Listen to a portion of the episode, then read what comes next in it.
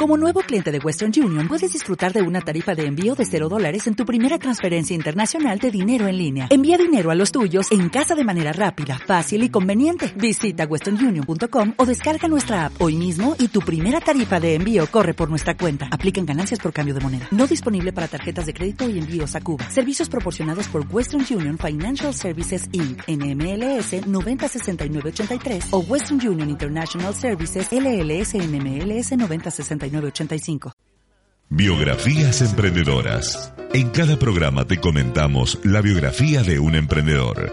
¿Cómo hizo para crear su empresa? ¿Qué plan de negocios utilizó? ¿Cuáles fueron los problemas que tuvo que sortear? Sus mayores aciertos. Y las cinco lecciones empresariales de su biografía que debemos aprender para aplicar en la nuestra. Con la conducción de Matías Svetelman arrancamos un nuevo programa de Biografías Emprendedoras. Muy bien, buenas tardes a todos.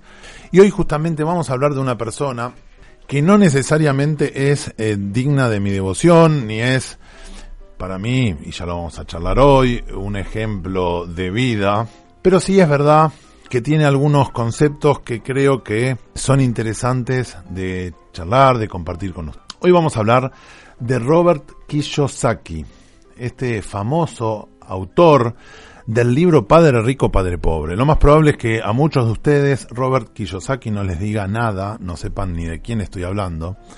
Pero sí es verdad que cuando les cuente sobre el libro de él, cuando hablemos de Padre Rico, Padre Pobre, veamos su historia, cómo llega a escribirlo, sí es verdad que ahí van a decir, ah, este es el que trajo este concepto, con razón, de ahí me sonaba, este es Robert Kiyosaki, el libro Padre Rico, Padre Pobre seguramente les debe sonar.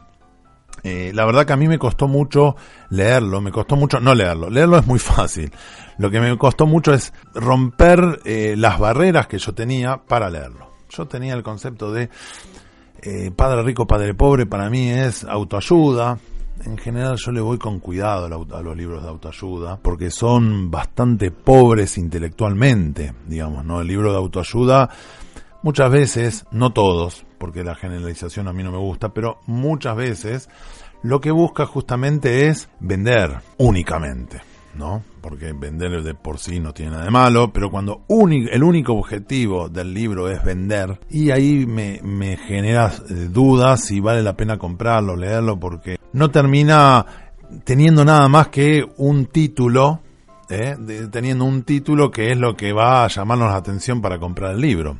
Robert Kiyosaki nace en Hawái, ¿eh? sus padres eran profesores de nivel secundario, de nivel universitario. De hecho, el padre de Robert Kiyosaki llega a ser secretario de Cultura y Educación de Hawái, padre de él, al que él después en su libro llama Mi Padre Pobre. El padre de él, el padre pobre, como él lo llama, eh, justamente había apostado a llegar a ser eh, ministro de Educación, que es un cargo que nunca logra. Y un poco como que el no llegar a ese objetivo después de haber hecho todo bien, es lo que lo termina deprimiendo, se deja estar y termina en un cargo menor dentro del sistema educativo de Hawái y después se termina jubilando y no más que eso.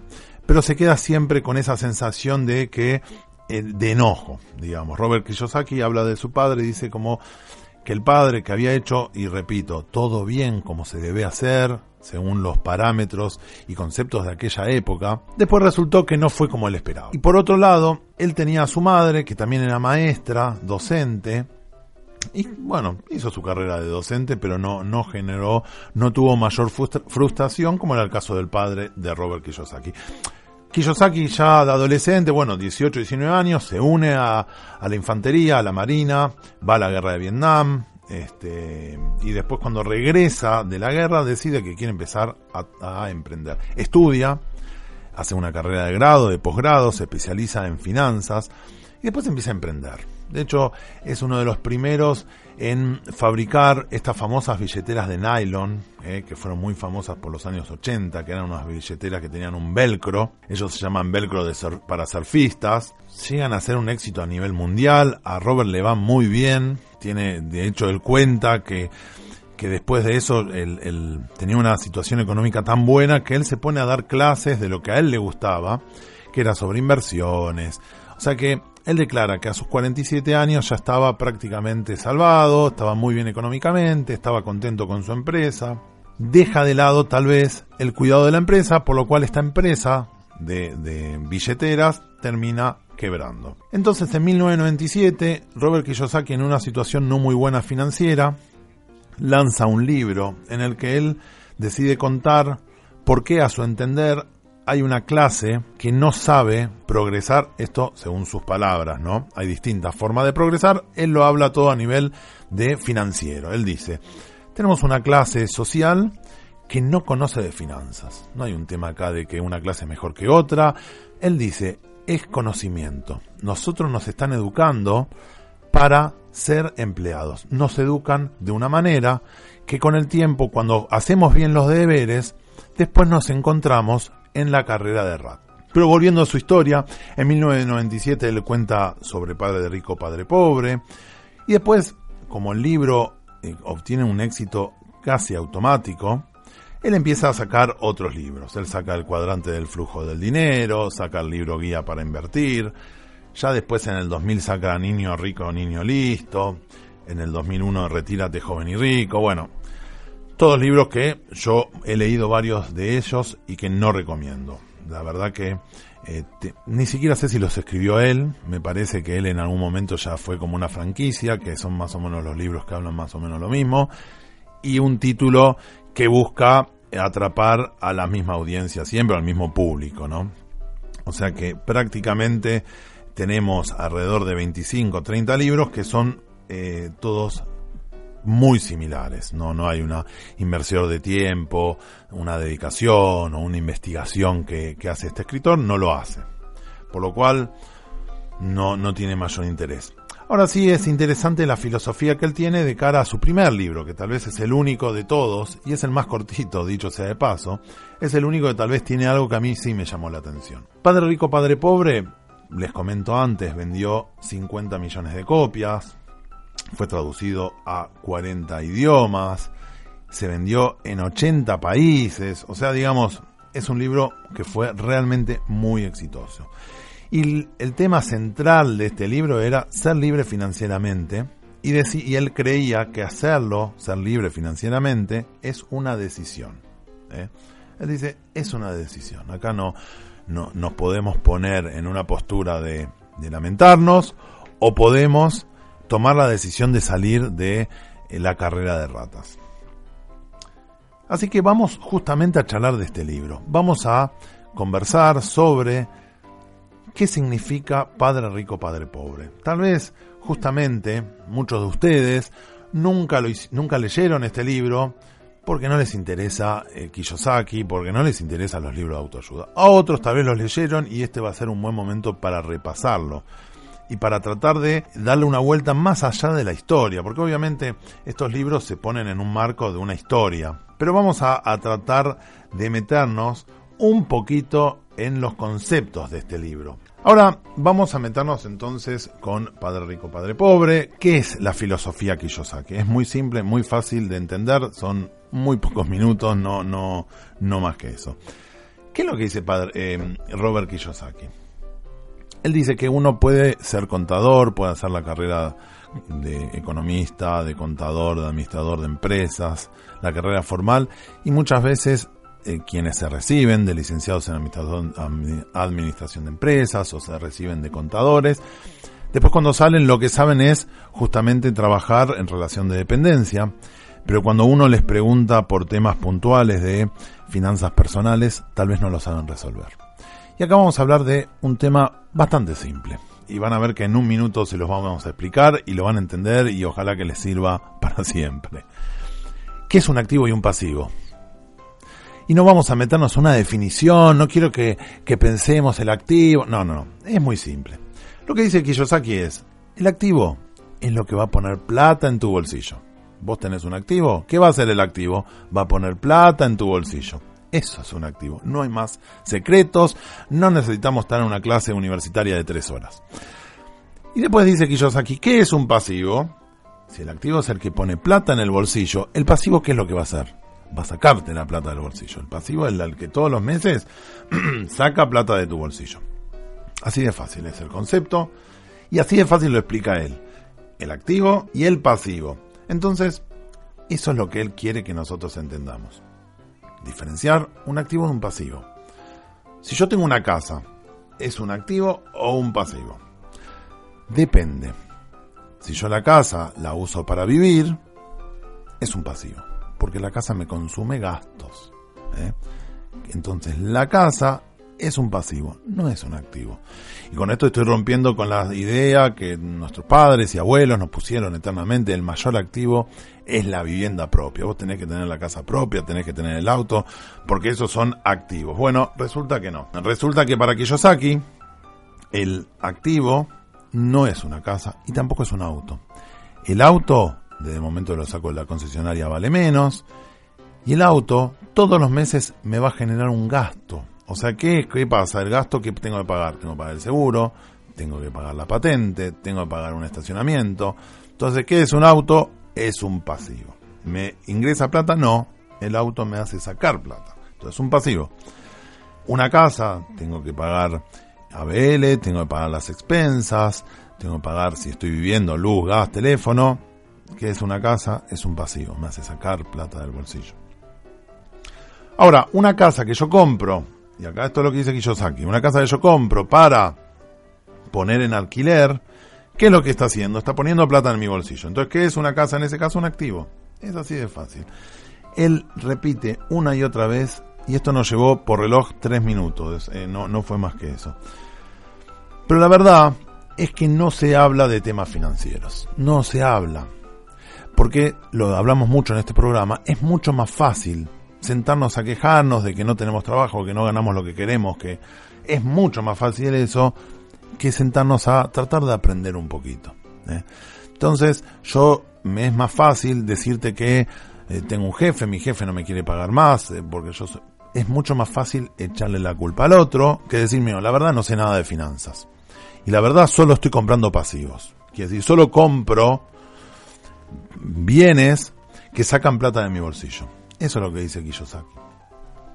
Y lo resume bastante bien. Y él después dice, las clases altas, ahora con esta introducción que les dije, él después dice, las clases altas van a ver que solo y únicamente compran activos. O sea, compran bienes y servicios que van a poner dinero en su bolsillo. Eso es la clase alta. Compran productos que le van a poner dinero en su bolsillo. Son activos. La clase baja ¿Qué es lo que compra? Gastos, tiene gastos directamente, o sea, son gastos. No compra, no pueden comprar productos que no compran activos, entonces todo el tiempo están comprando gastos, gastan lo que tienen porque están muy limitados financieramente. Y él después habla de una clase media que compra pasivos pensando que son activos.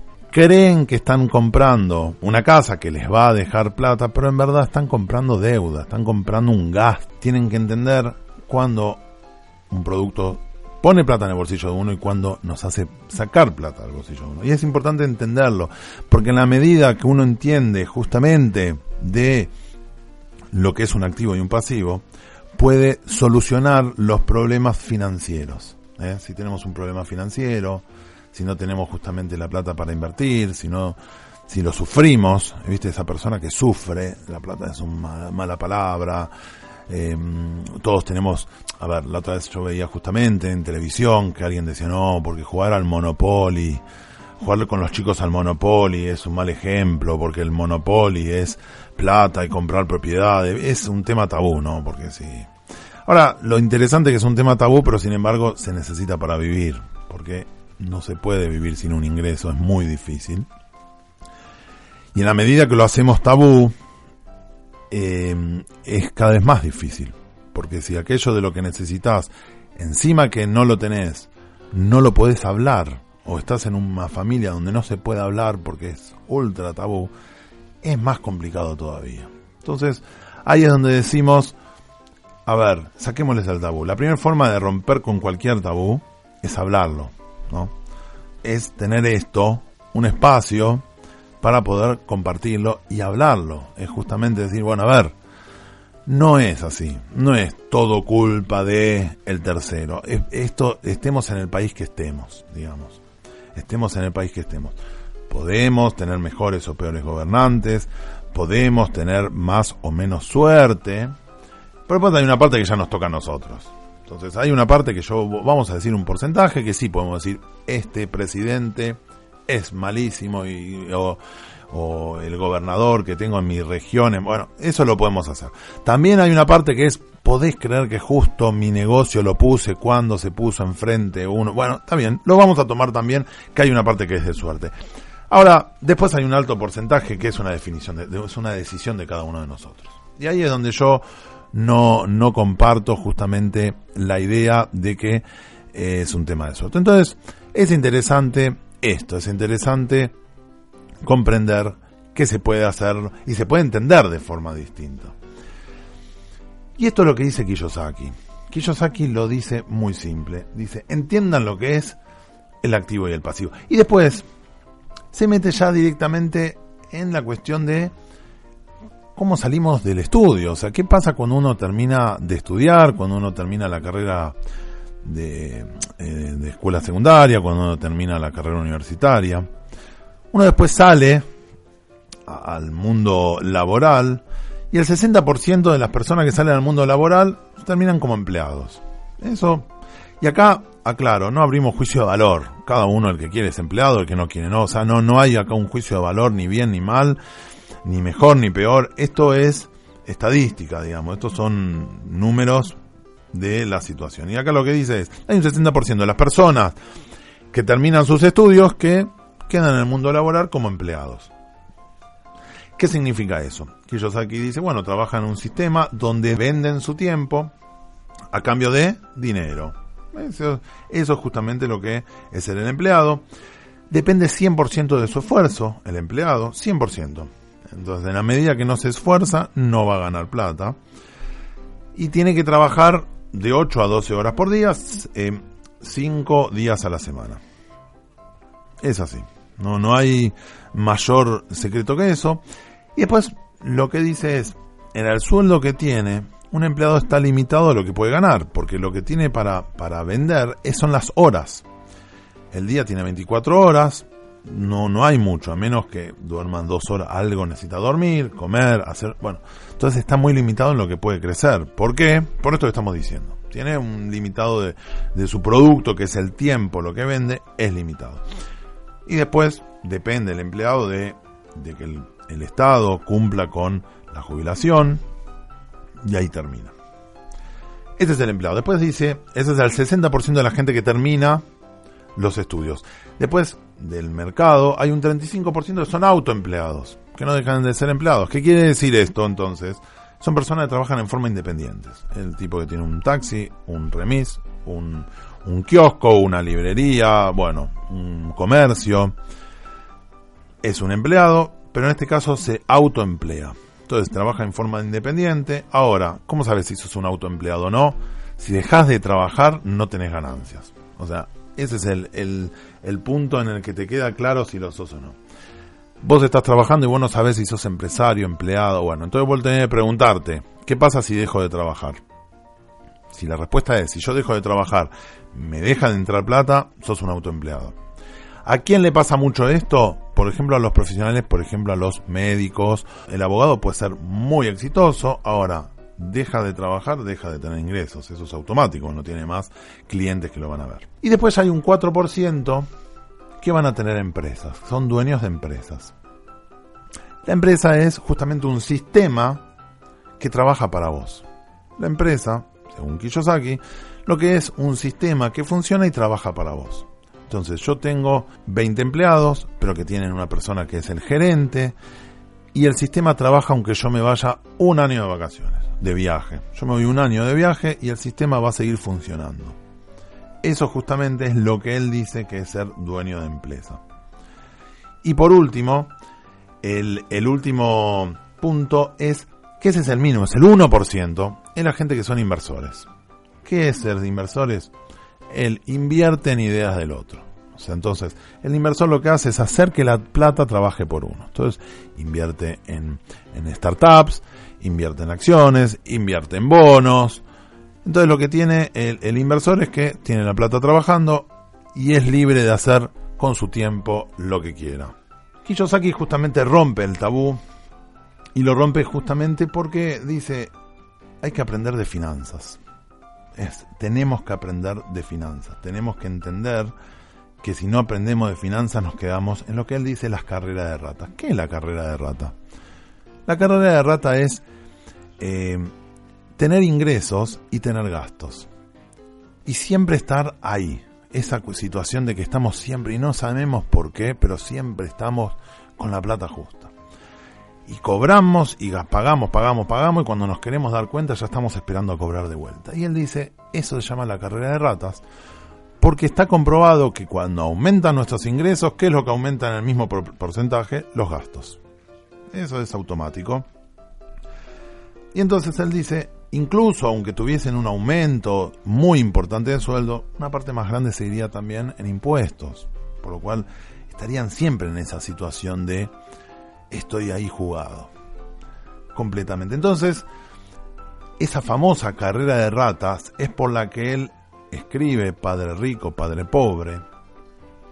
Porque él acá, ahora que entendimos estos conceptos, lo que dice es, mi papá, que había estudiado la carrera, la escuela, la universidad, tenía un posgrado, era secretario de educación de Hawái, que yo, mi papá siempre estuvo en la carrera de ratas. Lo que él ganaba lo gastaba siempre. Y cuando murió me, me dejó deudas. Eso es lo que dice Kiyosaki sobre su padre. Y por otro lado, tenía a su padre rico, que era el padre de su mejor amigo, que lo único que hacía era comprar activos. O sea, era una persona tal vez con menos eh, preparación, pero eso es indistinto, con menos preparación formal, pero lo que entendía muy bien era el juego del dinero. Y sabía que lo que tenía que hacer y dejarle a sus, a sus hijos eran activos. porque Por los activos, ¿qué es lo que iba a dejar? Lo que charlamos hace un rato, le deja plata. Entonces, del activo te deja plata. El pasivo le deja deuda. Entonces, Kiyosaki dijo, mi papá mi padre pobre, como él llamaba, como tenía comprado únicamente pasivos, cuando murió me dejó deudas. Mientras que el otro papá, el papá rico de mi amigo, como tenía comprado activos, cuando murió que dejó ingresos.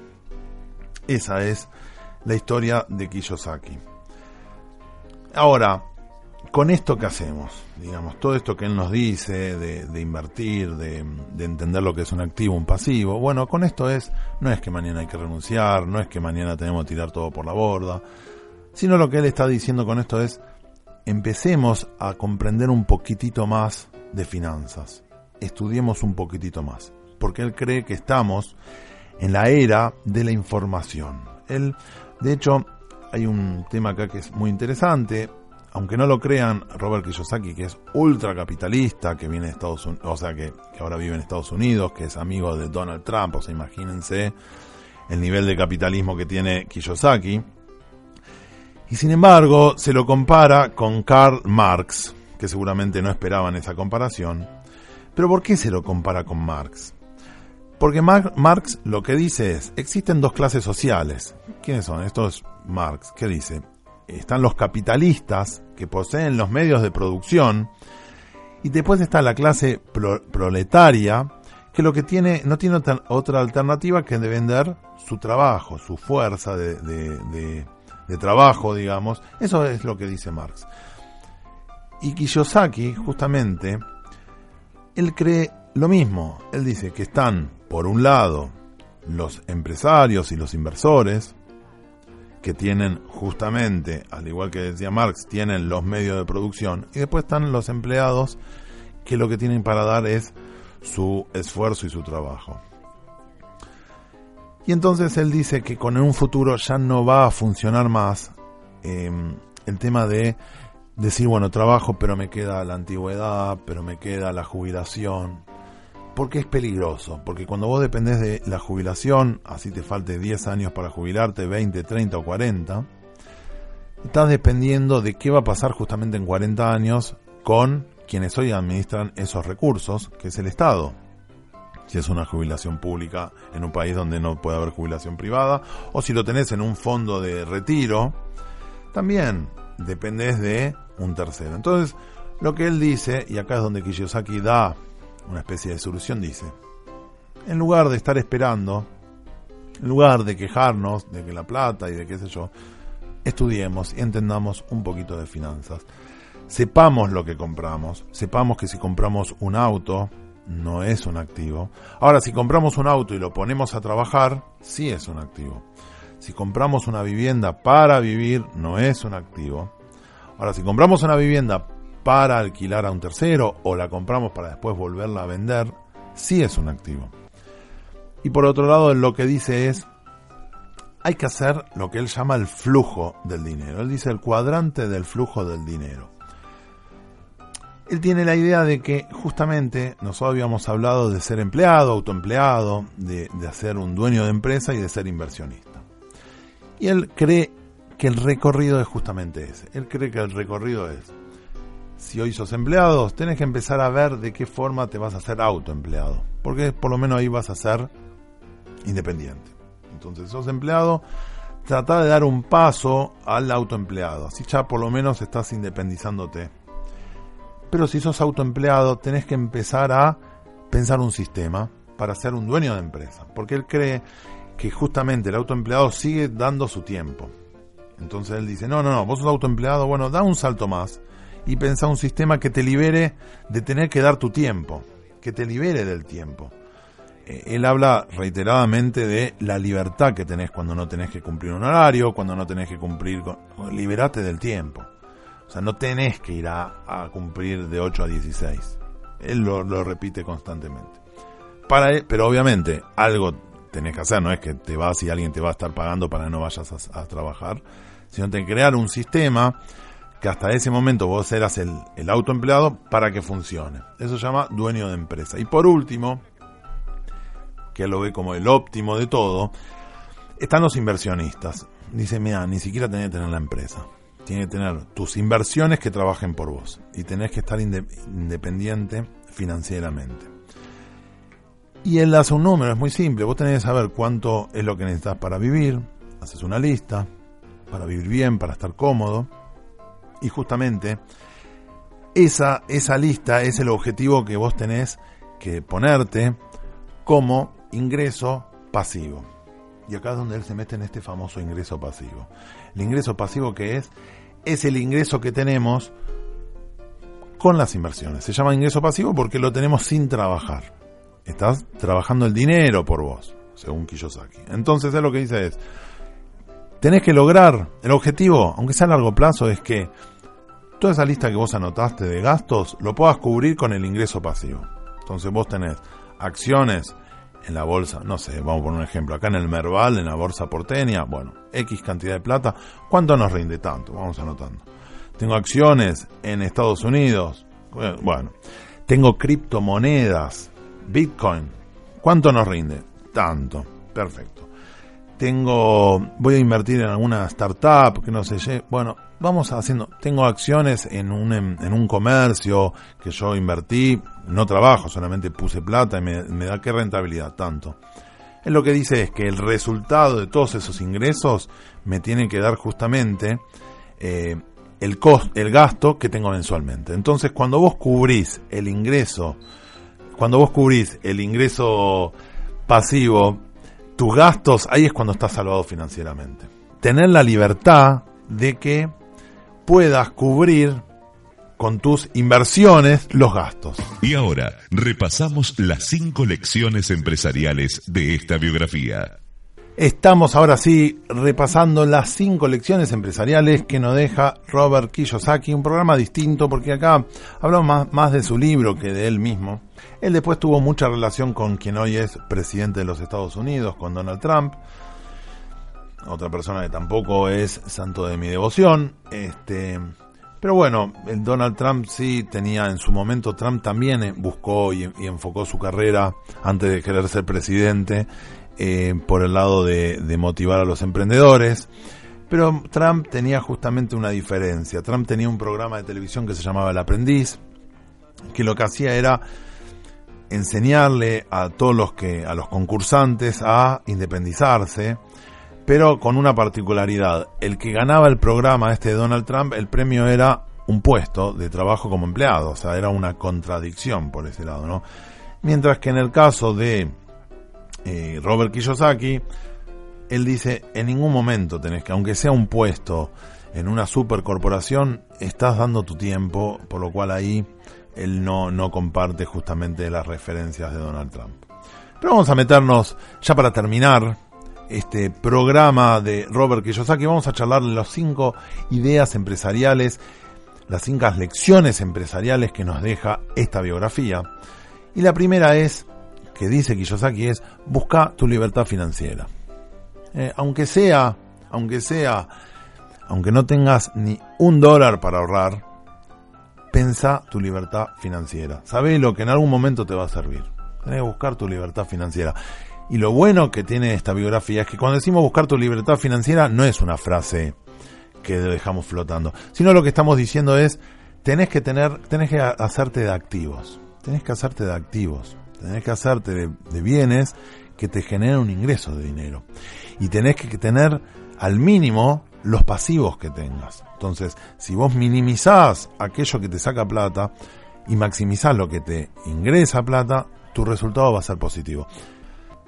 El segundo punto que dice Kiyosaki es no te apresures. Que eso lo dicen prácticamente, lo tenemos en casi todas las biografías, es no hagas mañana, esperes que todos tus ingresos sean pasivos, digamos. No supongas que mañana vas a comprar el Bitcoin a 100 dólares y lo vas a vender en 20 mil dólares. O sea, no busques el, el, el activo financiero que en un mes te va a salvar.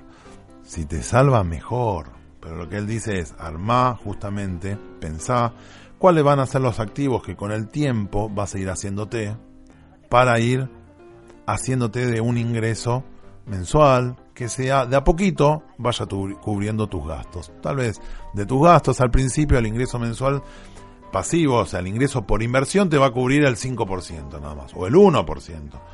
Después será el 10, después será el 15. Eso es cuando dicen no te apresures.